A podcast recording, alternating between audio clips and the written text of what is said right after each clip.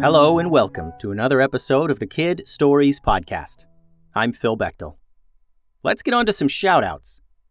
Happy birthday to Abby from Queensland, Australia. Abby, I hope for your birthday you got a pet cat that can turn into a dragon, and a hat that makes you invisible, and a crystal ball that lets you see into the future, and a big bucket of goofballs. I think if you were a character in the stories, you'd be a desert wizard who can control the sands of the desert and command the animals who live there. Thanks for listening, Abby. And another fan from Australia, Juniper from New South Wales, shared an awesome self portrait wearing the fart belt. So good. Juniper, I think if you were a character in the stories, you'd be a tree wizard. And you can grow trees in an instant, and you can teleport through any tree all over the world. Thanks for listening, Juniper. Today's episode is titled, Oh, come on, this is ridiculous. Why do I keep falling through portals and traveling to strange places? Part 2. Except just to keep things short, let's call it Back to the Valley, Part 2.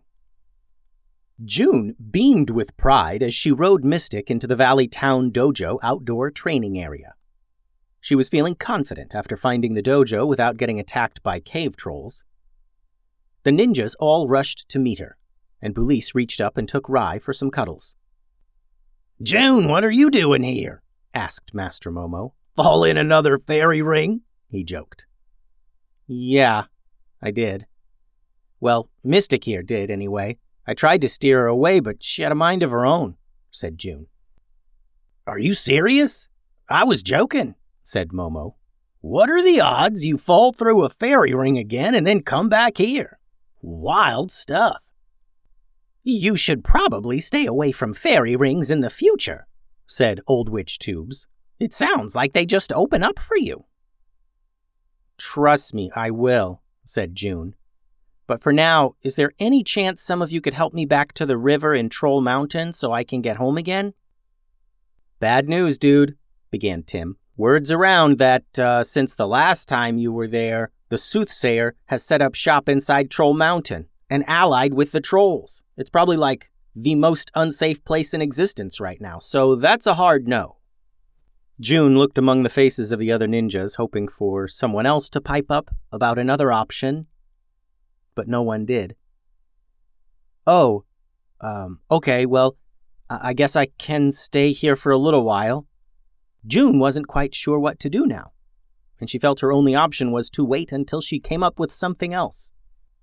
Oh, there's probably something you can do to get home, said Tubes, walking up from behind the ninjas.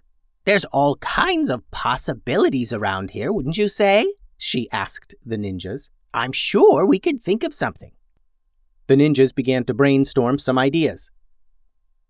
Well, you could always just go looking for more fairy rings, suggested Ray. Seems like they all just turn into portals for you. Yeah, but what are the odds it sends her back home? Asked Bulis. If a fairy ring can send her anywhere, then it's kind of a gamble that it might send her to some crazy unknown place. Well, you could always just live here, said Ben Ben. Tatiana elbowed him. She's not just going to leave her family, Ben Ben. She's a kid who wants to get home. What about the crystal dragon? suggested Tim. How can the crystal dragon help? She hates humans. Last time I tried to get her to help, she knocked me off a mountain with her tail and said, If I ever see you again, I'll eat you, said Momo. Anyway, she can't teleport people. She can only, like, see into other dimensions and stuff. Yeah, well, I was thinking about that crystal ball that that Bizzard had down in the, in the southern swamps, began Tim. Ray interrupted. Oh, yeah. Uh, uh, what if we found a teleporting crystal ball and then the crystal dragon could use it to teleport to the other dimensions she sees? Exactly what I was thinking, said Tim. I bet if she eats the crystal ball, then she'll gain its powers.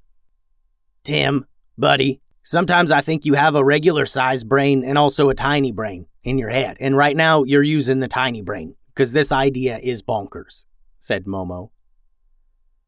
Actually, said Tubes, her face was scrunched up as she considered the possibilities.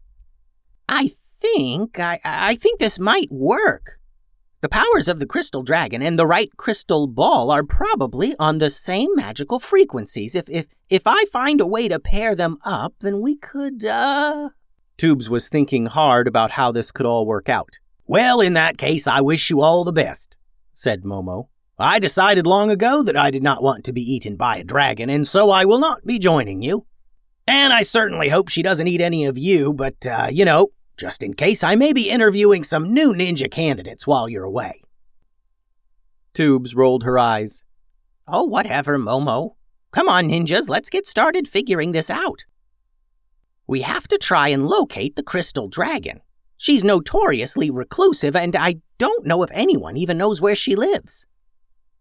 June followed Tubes and the others back to the rock fields where they all prepared for their journey. Eventually, they were all standing around a large table with maps and adventuring supplies. Some ninjas were packing bags and others were reviewing the maps. Momo said he encountered the crystal dragon here, at the top of Crane Mountain, but that was years ago, and I'm sure she has since moved on, Tubes said, pointing at the map. Do you have a crystal ball? asked June. No, we do not, but that part shouldn't be too difficult said Tubes. I-, I have some contacts that may know where one is. June felt a little bit out of place as everyone scrambled around getting prepared for the mission. She didn't really know what to do with herself until Old Witch Tubes told her to go into the potion closet and pick out some things for the mission.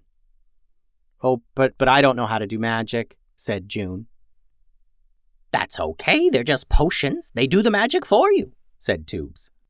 June entered a long closet with shelves on either side from the floor to the ceiling. Potions of all kinds, hundreds and hundreds of colorful liquids in glass jars and powders and pouches, each one with a small handwritten label explaining what it did. Invisibility, strength, flight, fart powder, fire breathing. June read them out loud as she perused Tubes's extensive collection of magical items. She carefully took some off the shelves and put them in a bag Tubes had given her. She grabbed invisibility, farsight, and a few more before Tubes entered and grabbed some for herself. Okay, then, if you're all done, I think we'll go ahead and be on our way, said Tubes. The group traveled north to Beechwood Beach and boarded their ship. It was big enough that they were each able to bring their own horses and keep them below deck. Tim and Ray even thought it would be hilarious to bring along one of the mini horses from Tubes's farm for June's cat, Rye, to ride on. And they were right. A cat riding on a mini horse was hilarious, and little Rye loved it. As the boat took off, June got caught up on the plan. So, where are we going right now? she asked.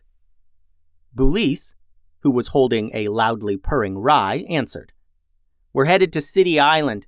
It's a massive city that stretches up to the clouds, situated on every inch of an island a few days from here. Tube says she knows somebody there who might have a line on a crystal ball. Have any of you been there before? Is it dangerous? June asked. No and yes, answered Tatiana.